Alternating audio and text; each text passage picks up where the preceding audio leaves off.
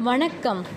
தமிழின் தேன் கலந்த சுவையோடு உங்களை மகிழ்விக்க மீண்டும் தியாகராச பொறியியல் கல்லூரியின் தமிழ் மன்ற உறுப்பினர்கள். தமிழ் புலமை என்றால் நமக்கு தோன்றும் புலவர்கள் ஔவையார் நக்கீரர் போன்ற பலர்.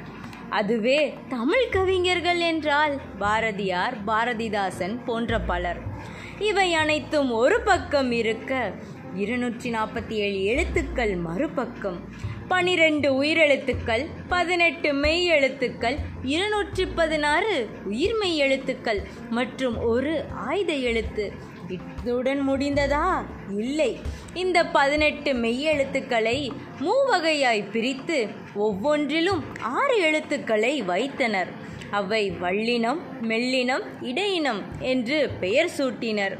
இன்னும் உள்ளே சென்று பார்த்தால் பல கதைகள் செய்யுள்கள் உரைநடைகள் விவாதங்கள் நூல்கள் என்று கடல் போன்று பறந்து விரிந்து இருக்கிறது நம் தாய்மொழி.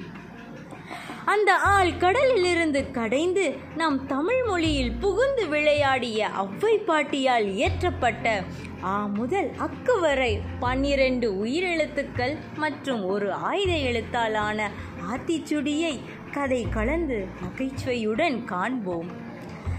ஆத்திச்சுடி எட்டு வகையாய் பிரிக்கப்பட்டுள்ளது. அவை ஆத்திச்சுடி உயிர் வருக்கம் ஆத்திச்சுடி உயிர்மை வருக்கம் ஆத்திச்சுடி சகர வருக்கம் ஆத்திச்சுடி தகர வருக்கம் ஆத்திச்சுடி நகர வருக்கம் ஆத்திச்சுடி பகர வருக்கம் ஆத்திச்சுடி மகர வருக்கம் ஆத்திச்சுடி வகர வருக்கம். நாம் காண இருப்பது ஆத்திச்சுடி உயிர் வருக்கம். ஆரம்பிக்கலாங்களா? கதையோடு படி.